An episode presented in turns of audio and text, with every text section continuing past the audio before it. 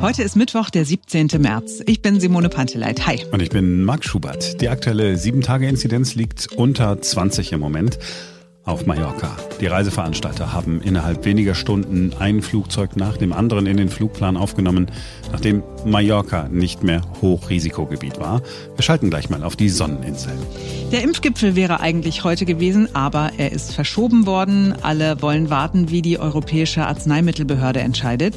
Wir gucken uns an, wie sich der Impfstopp in den Testzentren ausgewirkt hat und noch auswirkt. Und wir schauen ganz kurz noch auf einen Pandemiegewinner, das Fahrrad. Jetzt beginnt ein neuer Tag. Etwa zwei Stunden mit dem Flugzeug sind es bis zu unserer Lieblingsinsel. Sie war schon immer das beliebteste Reiseziel der Deutschen. Jetzt aber, nach dem Winter, mitten im Lockdown und vor oder in der dritten Corona-Welle, wirkt Mallorca wie das Paradies, das so lange unerreichbar schien. Dieses Paradies dürfen wir wieder betreten. Das Robert Koch Institut sagt, Mallorca sei kein Hochrisikogebiet mehr und der Run auf die Tickets und die Hotelplätze beginnt. Droht eine Art Ischgl im Mittelmeer oder ist es die Rückkehr zur Normalität, auf die wir so lange gewartet haben. Es ist weder das eine noch das andere, sagt Ciro Krauthausen. Er lebt auf Mallorca und arbeitet dort als Chefredakteur der Mallorca Zeitung. Hallo, Herr Krauthausen. Hallo. Wie ist die Lage bei Ihnen? Wie sind die Inzidenzen im Moment? Sehr niedrig. Schon seit einigen Wochen ist, sind die Corona-Zahlen äh, stark gefallen. Die sind momentan unter 20. Äh, ich glaube, der letzte Stand sind 19 auf 100.000 Einwohner in den letzten sieben Tage. Das ist eigentlich sehr erfreulich. Es gibt dann auch die Möglichkeit, etwas optimistischer in die Zukunft zu blicken. Ja, die Zukunft gucken wir uns an. Ich habe erstmal nochmal die Frage, wieso haben es die Balearen geschafft, so niedrige Inzidenzen zu haben? War es nur, weil sowieso über den Winter keine Touristen gekommen sind? Also es hat schon ähm, eine ganze Reihe von Auflagen gegeben. Das öffentliche Leben ist hier sehr stark gezeichnet, normalerweise in Spanien und auch auf Mallorca von Bar- und Restaurantbesuchen. Also die Leute treffen sich eigentlich weniger bei sich zu Hause als gerade in der Gastronomie. Und ähm, das ist sehr stark eingeschränkt worden seit ähm, einigen Monaten schon. Das hat sicherlich dazu beigetragen. Hinzu kommt, dass es, wir reden hier von einer Insel. Es gab auch die Auflage vor allen Dingen an Reisende, sowohl die nicht nur aus Deutschland kommen, sondern auch vom spanischen Festland, dass äh, man nur einreisen kann mit einem negativen PCR-Test das hat sicherlich auch äh, weitere Ansteckungen verhindert. Gleichzeitig sind andere Regelungen sehr viel lockerer gehandhabt worden als in Deutschland.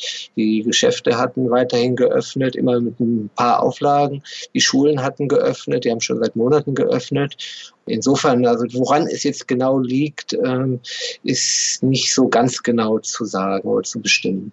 Aber es war kein Zufall, sondern es gab Einschränkungen.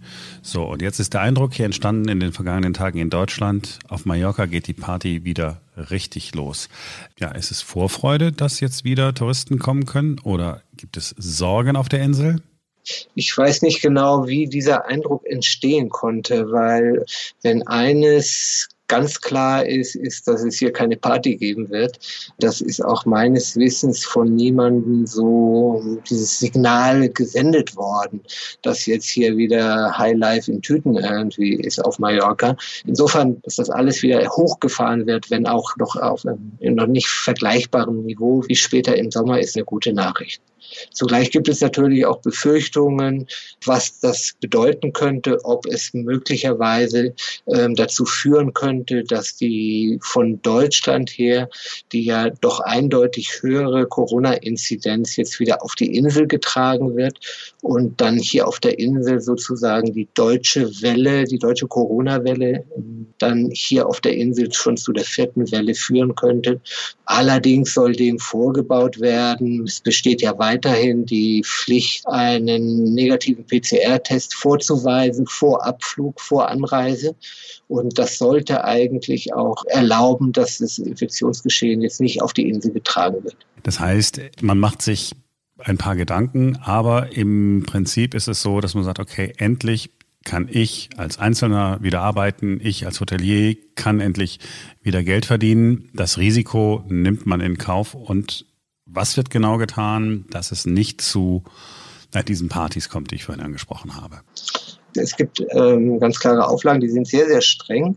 Und das ist spanienweit so bestimmt worden von der Zentralregierung, dass gerade in diesen beiden Osterwochen, also sprich ab dem 26. ist es, glaube ich, oder, dass sich Zusammenkünfte auch private Zusammenkünfte sich auf den eigenen Haushalt beschränken müssen. Also dass man sich eigentlich nur in der, in der Familie, mit der man zusammenlebt, treffen kann.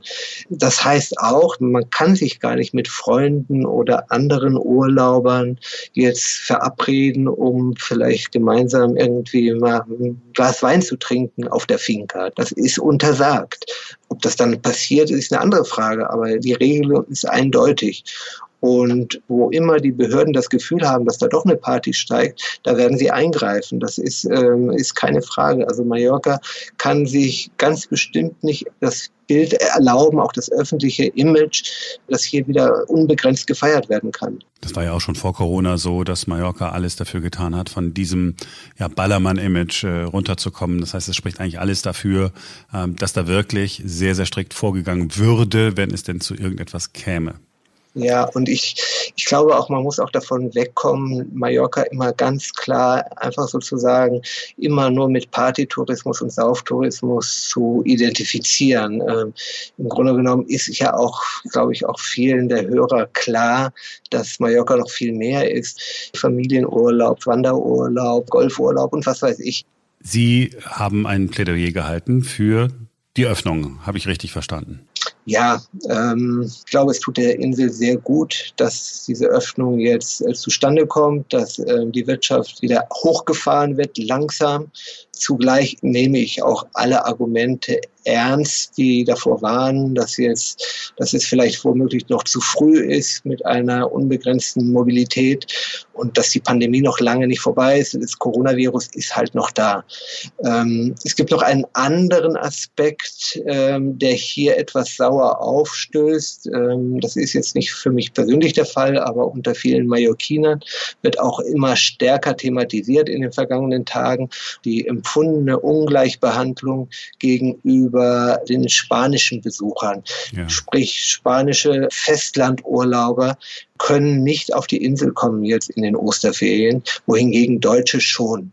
Ich habe heute ein interessantes Gespräch mit einem hochrangigen Manager einer mallorquinischen Hotelkette geführt, der meinte, ja, ja, aber das hätte schon seinen Sinn, dass es den Spaniern sozusagen verboten ist, auf die Insel zu kommen oder hier Urlaub zu verbringen und den Deutschen nicht, weil Spanier tendenziell wenn sie auf die Insel kommen, kommen sie auch wegen Zusammenkünften mit der Familie, schließen sich gerne in größeren Gruppen zusammen, besuchen in größeren Gruppen die Gastronomie und lassen es sich gut gehen. Und Deutsche neigen ja eher dazu, dann so ein bisschen für sich zu bleiben, sind jetzt nicht so die extrovertiertesten Zeitgenossen. Hm. Und da meinte der Hotelmanager, also gerade was sozusagen Pauschaltourismus und den klassischen Hotelurlaub betrifft, da sei das ähm, die Gefahr gar nicht so gegeben, erleben, dass dann ähm, die Pandemie wieder in, in Gang gebracht wird. Und da hatte er bis zu einem gewissen Grad, glaube ich, einen Punkt. Also das ist schon auch unterschiedlich. Ich habe das ganz ähnlich erlebt. Ich war ähm, kurz bevor es dann wieder losging mit dieser ja dann zweiten äh, Welle im vergangenen Jahr in Südtirol, also ne, also irgendwie in mhm. Italien, aber dann doch ein bisschen österreichisch-deutsche äh, Mentalität. Tatsächlich war es so, die Italiener feiern ausgelassen Genauso wie Sie das von den Spaniern vorhin beschrieben haben. Etwas, was wir ja eigentlich immer total cool finden, aber was in so einer Pandemie ja wahrscheinlich nicht ganz, äh, ganz zuträglich ist. Sie würden sagen, ich kann mich entspannt ins Flugzeug setzen mit meiner Maske, meiner FFP2-Maske und nach Mallorca kommen? Ja, ja, das, das können sie auf jeden Fall. Wir dürfen jetzt nicht erwarten, dass Mallorca das Mallorca ist, was es vielleicht vor zwei Jahren war. Äh, es ist jetzt kein ausgelassenes Mallorca. Sie werden ein Mallorca antreffen, wo auch einige Regeln gelten, an die man sich halten sollte. Aber es ist auf jeden Fall möglich und hier ein paar schöne Tage zu verbringen und Das war es auch schon im vergangenen Sommer. Es ist auch ähm, in gewisser Hinsicht ein Privileg, auch die Insel so erleben zu können, ohne so viele Besucher. Die Insel ist ähm, sehr entspannt hier und wie gesagt, die Insel freut sich auch auf die Besucher und auf die Urlauber. Also es fühlt sich nicht mehr nach Massentourismus an. Nee, Massentourismus ist im Moment nicht abzusehen, das ist sicher. Eine Frage habe ich noch, Herr Krauthausen. Sie als Chefredakteur der Mallorca-Zeitung, haben Sie eigentlich auch die Pandemie zu spüren bekommen? Hat das auch für Sie Konsequenzen gehabt, finanzielle äh, Folgen? Wir waren auch monatelang in Kurzarbeit. Wir haben auch ein striktes Sparprogramm eingeführt und auch halten das auch durch. Wir verzichten äh, derzeit auf bestimmte Stellen und ja, wir haben, wie wir alle, wie so viele Unternehmen, ich will gar nicht klagen, ähm, haben wir das auch wirtschaftlich irgendwie zu spüren bekommen und bekommen es auch wirtschaftlich zu spüren. In unserem Fall ist es so, dass ähm, viele der Leser, die sich diese Zeitung kaufen, äh, hier auf der Insel vor Ort, die waren halt die vergangenen Monate äh, nicht da, weil halt diese Reisebeschränkungen bestanden. Und insofern war es keine einfache Zeit für uns, äh, die vergangenen Monate. Aber für wen war es das schon? Das ist ja, gilt ja für alle. Ja, das stimmt. Dann wünsche ich Ihnen persönlich, all Ihren Nachbarn auf Mallorca, ähm, dass die Inzidenzzahlen so niedrig bleiben und wenn sie steigen, dass sie nur ein bisschen steigen, äh, dass Sie vielleicht die Pandemie auch bald hinter sich gelassen haben. Haben Sie vielen Dank, dass Sie sich Zeit genommen haben. Danke, Herr Krauthausen. Ich habe zu danken. Ciao. Die Argumente rund um den AstraZeneca-Impfstoff sind ausgetauscht. War es richtig, die Impfung zu stoppen oder nicht? Die nächste Frage wird sein und ist, was sagt die EMA? Die Experten dort sammeln alle Informationen rund um die Todesfälle, die mit AstraZeneca zumindest zeitlich in Zusammenhang stehen. Morgen ist Sondersitzung bei der EMA in Amsterdam. Vermutlich werden wir dann erfahren, wie es weitergeht. Die EMA, das ist die Seite der Theorie. Auf der anderen Seite, der praktischen Seite, stehen die, die den Impfstoff wollen und die Menschen, die den Impfstoff in den Menschen bringen. Einer davon ist Dr. Peter Felling. Er ist ärztlicher Leiter der Berliner Impfzentren. Guten Morgen, Herr Dr. Felling. Guten Morgen, Frau Panteleit. Sie haben extrem viel Erfahrung mit diesem Impfstoff. Können Sie die Entscheidung nachvollziehen? Ja, mit Sicherheit. Aber es ist ja nicht nur dieser eine Impfstoff, sondern es ist eigentlich das, was man bei neuen Medikamenten erwartet. Wir haben ja immer gesagt, das ist eine Zulassung, aber wir beobachten weiter, was dabei auffällt. Das tun wir bei anderen Medikamenten auch so.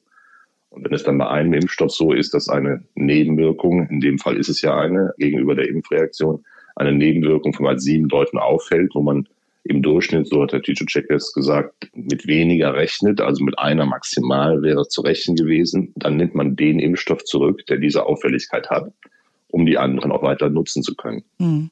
Aber wenn man sich anguckt, welche Nebenwirkungen zum Beispiel ja die Pille hat, das wird ja gerade auch eifrig diskutiert, wäre der Nutzen von AstraZeneca als Impfstoff nicht größer gewesen als jetzt diese paar Einzelfälle? Ähm, die Frage ist ja, gefährden wir mehr als mit anderen Impfstoffen.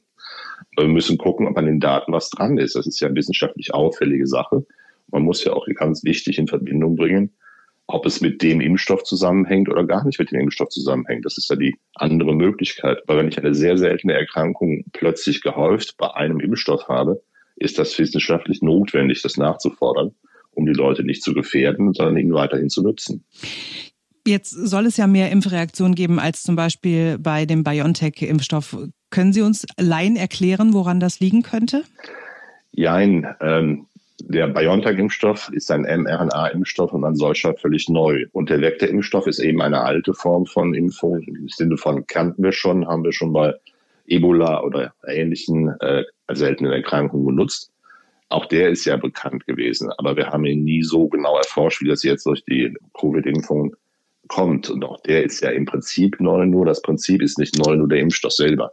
Ich kann sagen, was ich weiß, aber äh, warum das jetzt so ist, kann, glaube ich, keiner im Moment erklären. Und deswegen muss man da nachforschen, um herauszufinden, was die Ursache sein kann. Dann zu entscheiden, dass man weiter impfen kann, aber auch die Leute das Gefühl haben, ich habe einen besonders gut erforschten Impfstoff, der allen Regeln der Wissenschaft folgt und damit kann ich mich impfen lassen. Was glauben Sie, wie lange das dauern wird, bis geklärt wird, ob weiter mit AstraZeneca geimpft werden kann? Am Donnerstag ist Sitzung der EMA, der Europäischen Zulassungsbehörde dazu. Da könnten schon die ersten Entscheidungen gefällt werden. Also vor Freitag glaube ich nicht, dass wir wieder impfen, aber wir reden über wenige Tage. einer jahrelang dauernden Kampagne. Dessen halte ich die jetzige Unterbrechung für gerechtfertigt, so schlimm wie sie auch für die Leute ist, die jetzt gerade davon betroffen sind. Sowohl die gerade Geimpften als auch die Leute, die geimpft werden sollten und eben jetzt gerade nicht können. Jetzt bleiben 1,3 Millionen Impfdosen von AstraZeneca erstmal liegen. Was passiert mit denen? Die sind ja nicht ewig haltbar. Ich hoffe, die sind gut gekühlt. Aber Sie hören, es kann am Freitag wieder losgehen. Ähm, die Frage ist ja immer, was passiert. Wir haben die Impfreaktion, die Sie schon erwähnt hatten, in den ersten drei, fünf Tagen zu erwarten nach der Impfung. Das ist ja eigentlich das, was wir immer als die Notwendigkeit oder Reaktionsfähigkeit des Immunsystems erwarten. Das sind die ersten fünf Tage. Was aber viel länger dauert und äh, vor allen Dingen auch später einsetzt, also zum Beispiel erst ab dem vierten Tag, das sind ja die Sachen, die Leute wirklich beunruhigen sollten und zum Arztbesuch auffordern ähm, und zu sagen, lass, lass ich doch mal nachprüfen, was jetzt da das Ganze ist. Denn die Kopfschmerzen, die durch die Sinusvenenthrombose kommen könnten, sind andere als schwerer als die anderen, aber auch die Impfreaktion macht Kopfschmerzen. Insofern muss man einfach gucken, wo stehe ich, wie geht es mir und vor allen Dingen geht es mir plötzlich wieder gut, dann ist ja alles vorbei. Oder aber bin ich langfristig erkrankt. Ich habe gestern in den sozialen Netzwerken mitbekommen, dass viele Leute äh, diskutiert haben und gesagt haben, man überlasst das doch den Leuten selbst, ob sie das Risiko eingehen wollen, sich mit AstraZeneca impfen zu lassen oder nicht. Warum geht das nicht? Weil es eine Medikamentenhaftung gibt. Es ist ja nicht die Frage, kann ich das jetzt für mich ertragen, wenn es ja so wenige sind, sondern es gehört zur Zulassung, zur Medikamentensicherheit und so weiter. Und ich bin da ganz froh, dass wir so strikt in Deutschland sind. Und wir sind ja auch nicht die Einzigen, die diesen Impfstoff lahmlegen. Und es ist nicht bei allen Impfstoffen so. Also es ist wirklich eine Frage, wo die um diesen einen Impfstoff geht. Und hier nachzuweisen, dass der gut verträglich ist oder eben nicht, halte ich für absolut notwendig, auch in das Sicherheitsgefühl unseres äh, Gesundheitssystems aufrechtzuerhalten. Nehmen wir mal an, der Impfstoff wird komplett aus dem Verkehr gezogen. Was würde das bedeuten für, ja, für das Durchimpfen der Bevölkerung und für den Verlauf der Pandemie? Also den Verlauf der Pandemie traue ich mich nicht vorherzusagen.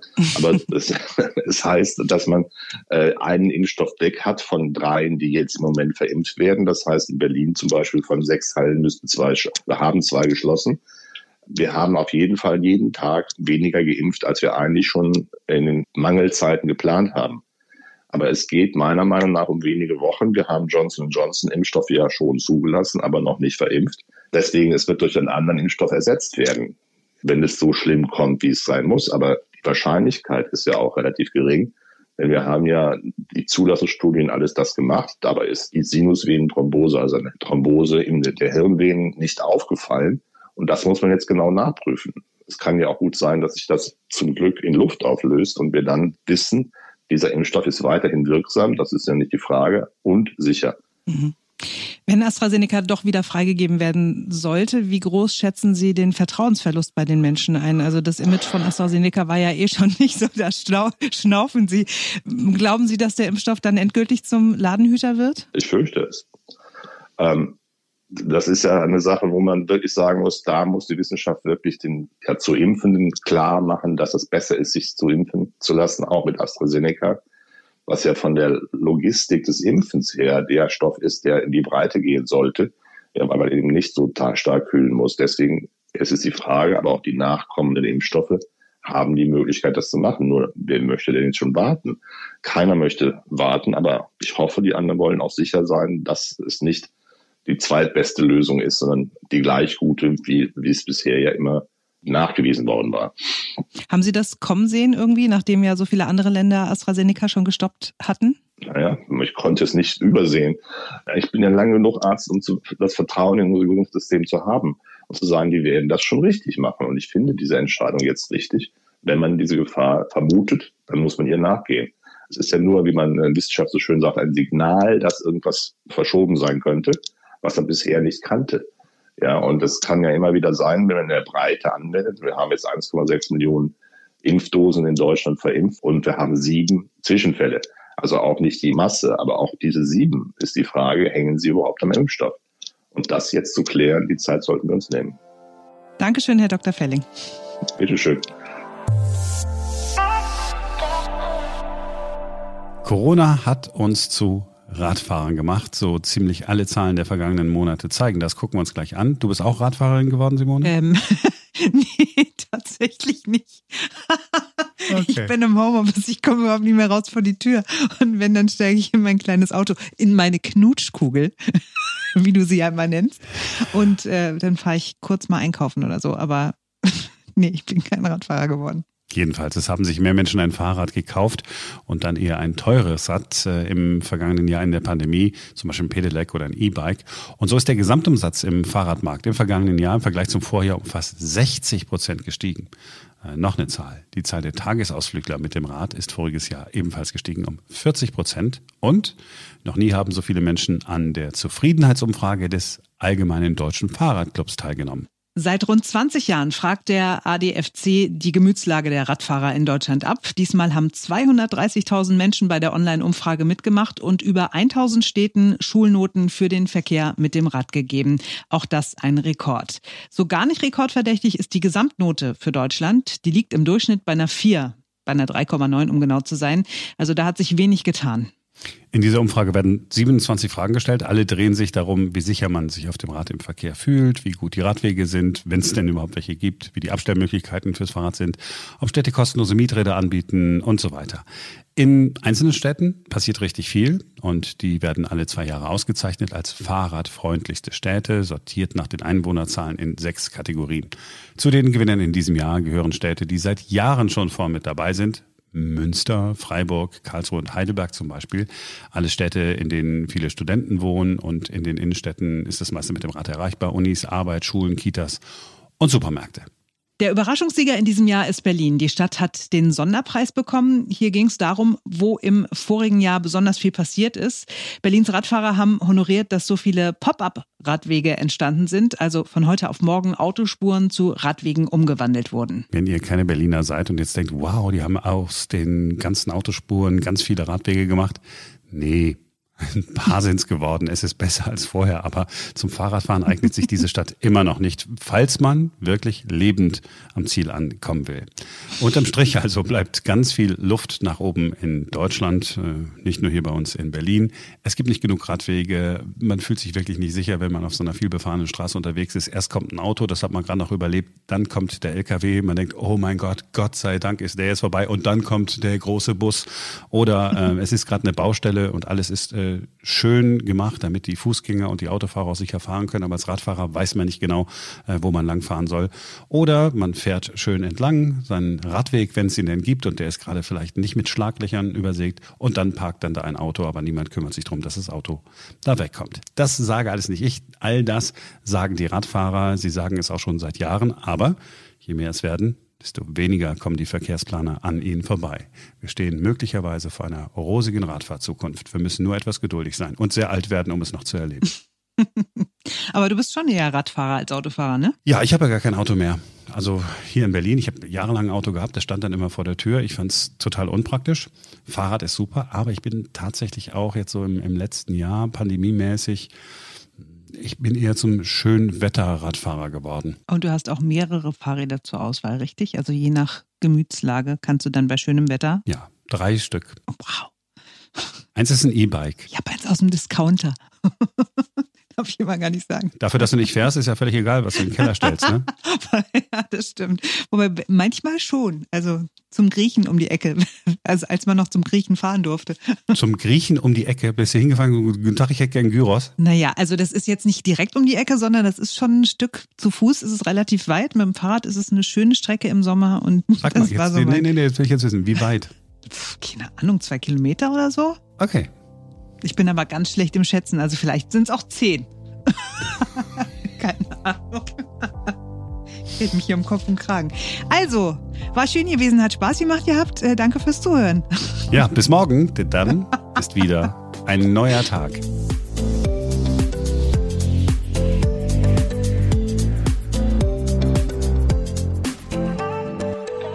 Wirklich für zwei Kilometer? Äh, das, das, das ist deine Radfahrstrecke gewesen? Wirklich? Na, besser als wenn ich mit, mit dem Auto fahre und dann hinterher mit drei Uso im Kopf. Mit drei Uso im Kopf solltest du wirklich laufen. Ach, Marc. Jesus Christ.